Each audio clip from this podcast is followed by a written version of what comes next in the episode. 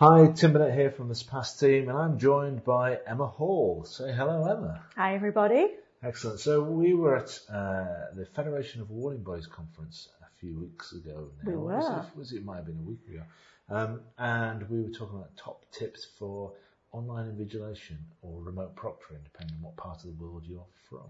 Yes, that's uh, was a good session that morning. It was very good. It was very early, wasn't it? It was, and there was breakfast served at that session, Tim, and you haven't got me any food here, so I'm a bit disappointed. Oh yes, yes. Yeah, sorry, I apologise. Uh, we're in afternoon territory here, so it should be scones and uh, tea.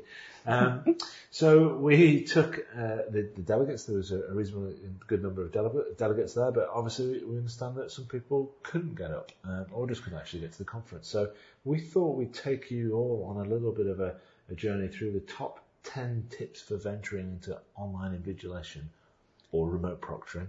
proctoring uh, or, or, remote invigilation. Or the, or the multiple variations of that. So let's, uh, let's start really. So I think the first ones for me really is, is start with the right test. So I think our recommendation has always been pick a particular test which isn't necessarily a high stakes big exam. Don't go straight for your six hour long uh, critical massive, huge, high stakes, really important business breaker examination. Let's start looking at a slightly lower stakes examination, one with a simpler approach to the, the, the exams itself, certainly in terms of the time span as well. Um, but yeah, you, it's just picking the right one just to start dabbling with this. Uh, yeah, maybe piece. something with smaller numbers, a little yeah. bit lower stakes. Uh, just to kind of dip a toe in. And it, particularly people who might be uh, a little bit more friendly to the idea of innovation, I suppose, as well. So mm. I know we had a big conference very recently. We had one of the delegates talking about MOT testing, and they suddenly found that um, by di- rolling out a big digital testing program, that candidates who in the majority of over the 50s didn't even know what a mouse was. So you know, you've got to be careful as to who you pick because there is a degree of um, technological setup that is on the require on the part of the candidate, really, isn't it? So yeah, and that can be intimidating for the candidate when they've not done it before. So just start thinking about them and choosing your right audience. I think. Excellent, excellent. So that's my top tip, uh, number one, uh, and that's picking the right test. Emma, if you got a tip um, for us.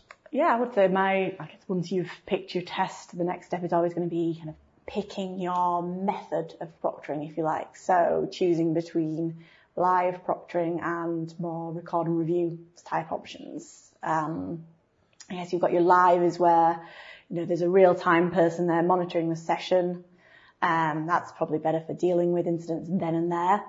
Um, perhaps good for approaches where there are risks involved. You know, if there's a concern about content harvesting, for example, having that person there who can immediately stop the session if they feel they need to can be really useful. I guess the other side of it is record and review, and that's got its own benefits. Um, that's so benefits can be more cost effective, um, especially if you go down a, a, sampling route where you're just looking at a few of the recordings or a certain percentage. Um, there's also kind of a bit of conversation about whether reviewing after the fact can actually be a little bit better for picking up on certain activities. And so it can be easier to identify suspicious behaviours when you can rewind or pause or can go back and replay. You can just kind of spot things a little bit easier and, and interact with that video. So that's, that's so you, one you, option. You can do both though, can't you? You could do a live examination and then still look at the uh, recorded footage. For, yeah, yeah. If you've got your solution that has that recorded footage, that can be really useful, especially if there's a, an incident and you want to kind of get into a bit more detail. And I suppose one of the benefits of record and review is it's it's less resource intensive. Uh, you don't need to have people there and then ready and waiting to take to, to monitor the examination. There's obviously yep. the, the start of the verification processes, but um, it's easier to scale. To it is, and it's easier to do 24-hour delivery as well because you don't need to have as many people on hand, you know, during, um, yeah, sorry, outside business hours. So, it, like I say, try try all these methods um, see which ones are working for you, see which ones are working for your qualification, gain the feedback, and you know, pilot, pilot, pilot is always the, uh, the, the approach to go. So my next tip, really, number three, is don't confuse the candidate with excessive brands. Now, the reason why I mention this is that there are there are some providers out there who will offer the entire technological package when it comes to the uh, examination process. There's, you've got the awarding body in the first place, or the certification or licensure body. You've then got the technology of the, the assessment platform in there, and then you may have the additional technology of the uh, remote proctoring or online invigilation software. They, the candidate doesn't need to really know any about any of those things. I, I'm, I'm in marketing, and obviously I want uh, people in the awarding sectors to to know my brand, but the candidates, you know, the brand connection is with the awarding organisation, um, and this actually helps a lot with. We're going to come on to kind of email communication things like that. So, mm. you know, there's no need to give the candidate too many things because they're going to get confused and they're going to start to question. We're living in a day and age these days where you know, we, we should be questioning more about the communication that we're getting from organisations. Is this a legitimate email? And people are getting very suspicious and are very defensive about you know, new being approached by a new organisation. So it's a simple thing really, but look for the, the technology platforms out there that can, uh, like Surpass, that can kind of help you just minimize the, the impact of, of brand impact on the candidate. So that's my tip number three. Um, Emma, tip number four, what have you got? Uh, staying on that email theme really. So I guess my advice is beware the spam filter. Um, so if you're sending out email communications with advice, what to do before the exam, what to do on exam day, just don't assume that A, because you've sent it, they've received it. Don't assume that because they've received it, they've even opened it. And then I guess if they have opened it, and if you're lucky enough that they've read it, don't then assume that they've followed the instructions within because there can be confusion. So um, you really need to be tracking the progress. So um, look for a system that not just helps you get past those spam filters and you know helps you get past the kind of company rules that might stop emails getting through. Because there, there, are grading ideas. You can grade an email, can't you? So how how uh, how spammy it is. Yeah, how suspicious it looks. Yeah, yeah. yeah, so it's things like having lots of links that go to lots of different places, isn't it? And yeah, I don't know if there's, there's probably a lot of others, but and I suppose that comes back to that brand point as well. That, yeah, know, keep you, it simple, I guess. Yeah. So if you've got 15 different companies, technologies in the background, that's going to raise its spam awareness point, isn't it? Really?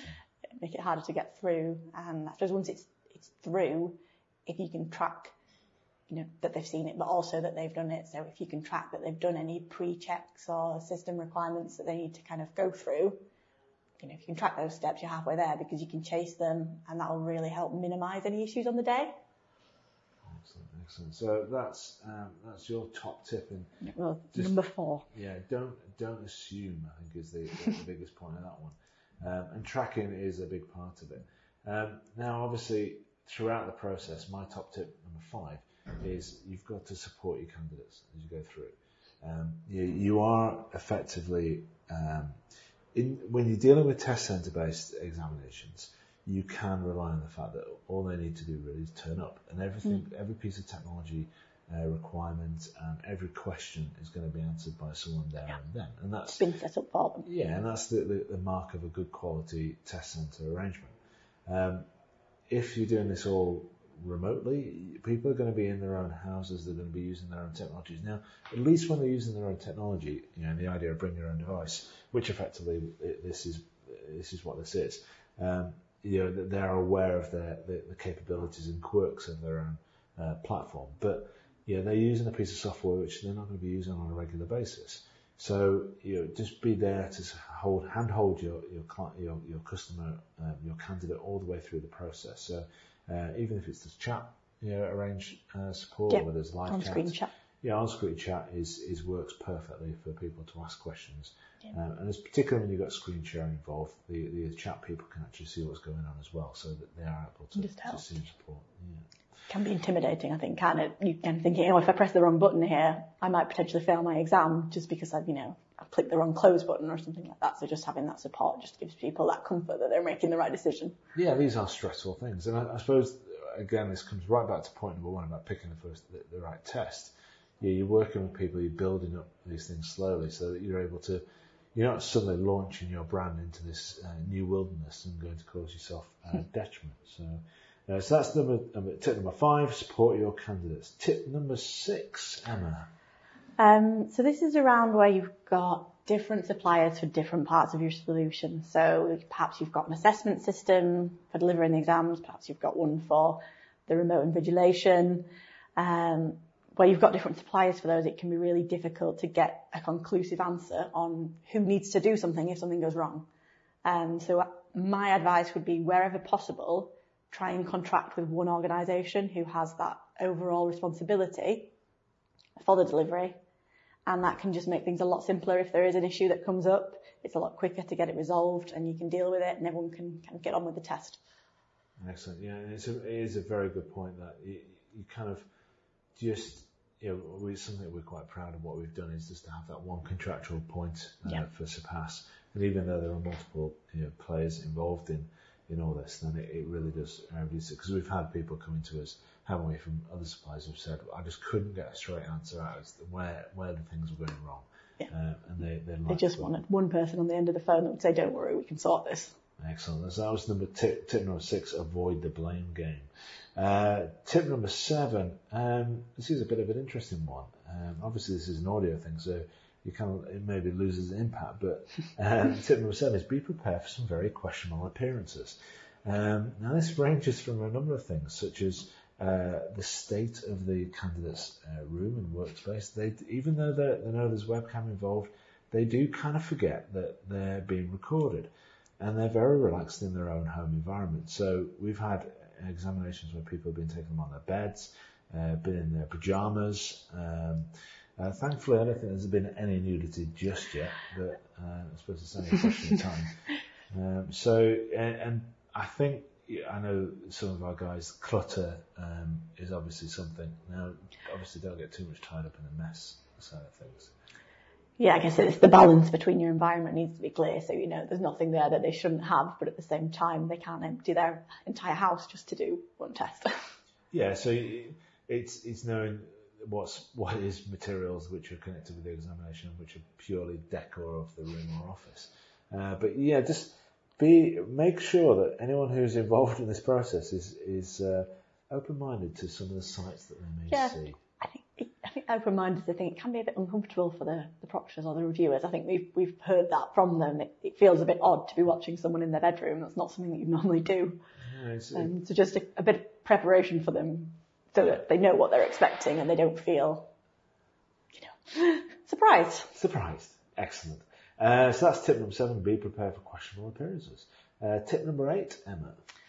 Um, so this is don't assume that they're cheating. So when they're in their home environment, whether that's, you know, at work or in the office, um, or literally in their, in their home, in their bedroom, as we said, um, people act a lot differently to how they would in a test centre. They're just, they're in a different mindset, I think. And so a lot of their behaviour that might look suspicious might just be a consequence of that environment, of them being more comfortable or of them kind of forgetting that they're being watched.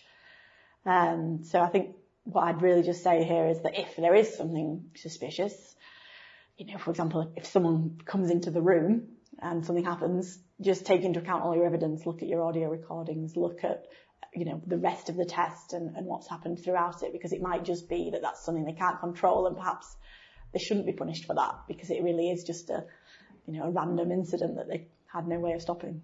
Yeah, I saw a video, piece of video footage of a, a gentleman taking an examination when uh, someone walked in. It was in an office environment. Someone walked into the room. Now, mm. Uh, one of the nice pieces, uh, the nice parts of the technology that we use is that we have the smart phone camera uh, being used as a, an additional camera within the room. So candidates use the smartphone, they, they're able to um, scan around the room using the smartphone, and then that's placed to the side of them, and they can see across them as they're working. So you've got three points of view really. You've got what's being recorded on screen, you've got the webcam on the, the, the cam, candidate's device on the laptop, Plus, you've also got this um, smartphone camera, which you know, pretty much everyone has a smartphone, so it's not an mm. inaccessible piece of kit. But what was nice about this was that the, the smartphone camera picked up the uh, the uh, cleaner, as it was, coming into the room to take the bin. Now, it was very clear that that person came in, picked up the bin, emptied it into a basket, uh, paid no attention to the fact that the candidate was waving their arm saying, I'm in an exam, and, um, and, and left. Went to be stopped. and what just little things you could do actually. So in addition to obviously using technology like Surpass, so you've got that additional footage that you can use to verify. Um, you can also provide out as part of your marketing materials uh, a, a, little door hook, um, a bit like in hotels, do not disturb. Um, and that's a nice little piece that you can hang on, people can hang on the door and it just says exam in progress, quiet please, mm. uh, something like that. So uh, little little things like that can really aid with the, the the, the, exam process. Yeah, and it's it's something that doesn't necessarily have to have a big cost impact. That can just be something that you email out as an attachment and it gets printed off and you know maybe blue tacked onto the door. And just little touches make it a bit more streamlined, a little bit easier. Yeah, and they help you at the end of the day as well as the, the candidates. So that's t- tip number eight. Uh, don't assume they are cheating. Two tips left. Two tips left. Uh, tip number nine. Uh, think about toilet breaks. Uh, now, this is something that we get quite a lot. Um, and obviously, the nature of most examinations that are out there are knowledge recall based uh, assessment, where in uh, a test centre environment, uh, candidates will still need to go to the toilet as part of their exam. So, you know, obviously they've got the opportunity to put their hand up and go, but you're in more control of that environment. You know, that room can be scanned uh, prior to anyone going in, so you know there's no cheating materials uh, in there. And The candidates also turned in their phone before they uh, start the exam. But in a home environment, you don't necessarily have uh, that reassurance. So partly, it's an opportunity to think about your, your approach to assessment. So obviously, uh, problem solving based activities uh, lend themselves slightly better, I suppose, than um, knowledge recall based activities because it's it's harder to um, it's, it's, harder to cheat really. As, as, and harder to cheat quickly. Yeah, harder to cheat quickly. Yeah, perfect. Uh, but there's also some other opportunities within the technology. So within Surpass particularly, uh, you can have sections within the, the um, system. So you can have a linear section. Uh, so the candidates actually can't go back. So given the first uh, part of the test, let's say 30 minutes, um, you can have a planned break as part mm. of that. Uh, so if they do need to go to the toilet as part of that uh, process, um, then they can do so.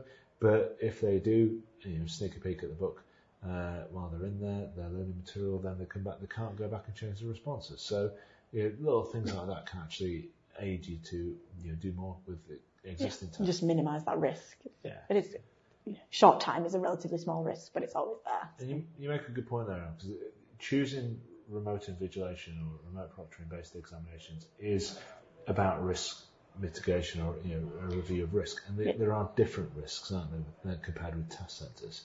You know, test centres aren't always 100% uh, guaranteed. There's no, still, nothing is foolproof. There's, there's, there's, yeah. There'll always be fine. There'll always be ways. There's trust. And people will always look for new ways. Exactly. You're relying on trust there. So, yeah. so tip number nine: uh, think about toilet breaks. Um, so, final tip, Emma. Tip tip ten. Tip ten.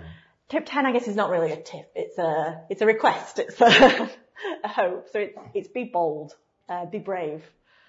So just don't be afraid to try it. Um, we know in the UK that Ofqual are, are really, they're interested in breaking down the barriers to this, getting people, getting people moving towards it. And I'd say it only takes a few organisations to start things moving. It's fine to start with a small number. It's fine to start with, you know, a low risk test. But when people see it happening, when they start seeing the case studies, when they start, you know, hearing the stories, they will want to follow. So it kind of it only takes a few. So, you know, if you think I might try this, then then do it. Go for it.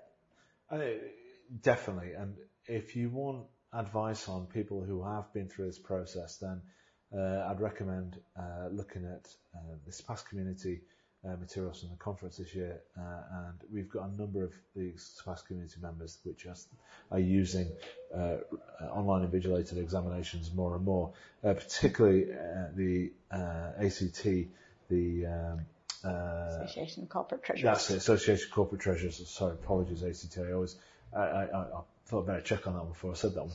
but Janet Legg gave a, a fantastic update at the conference this year um, about how they've been using it and their experiences. And I think the phrase that stands out to me, you know, when these things work, it's bloody amazing. yeah, and I remember her saying that at the conference. It, uh, it, it's really inspiring that some people are picking up this and doing a lot of work with it.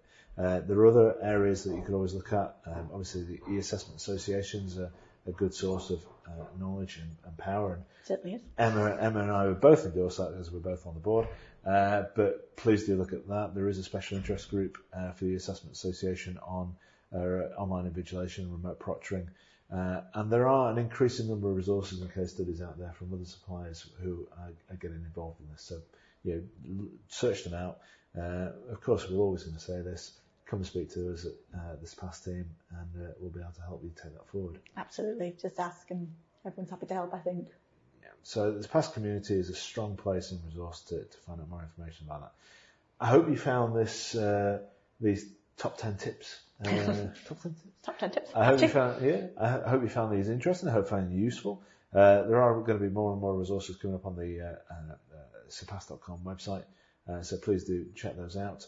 And uh, if you want to get in touch uh, for more information about uh, authoring, item banking, secure test delivery, summative examinations, formative examinations, personalisation, uh, computer adaptive, all those wonderful things that are going on in assessment these days, then obviously do please get in touch. Uh, you can drop us a line at sales at btl.com. Uh, thank Okay. you, Emma, for that uh, excellent insight. No, thanks, Tim, and thanks everyone for listening. Yeah, and we'll uh, we'll be speaking to you soon. So thank you very much and goodbye. Bye, everyone.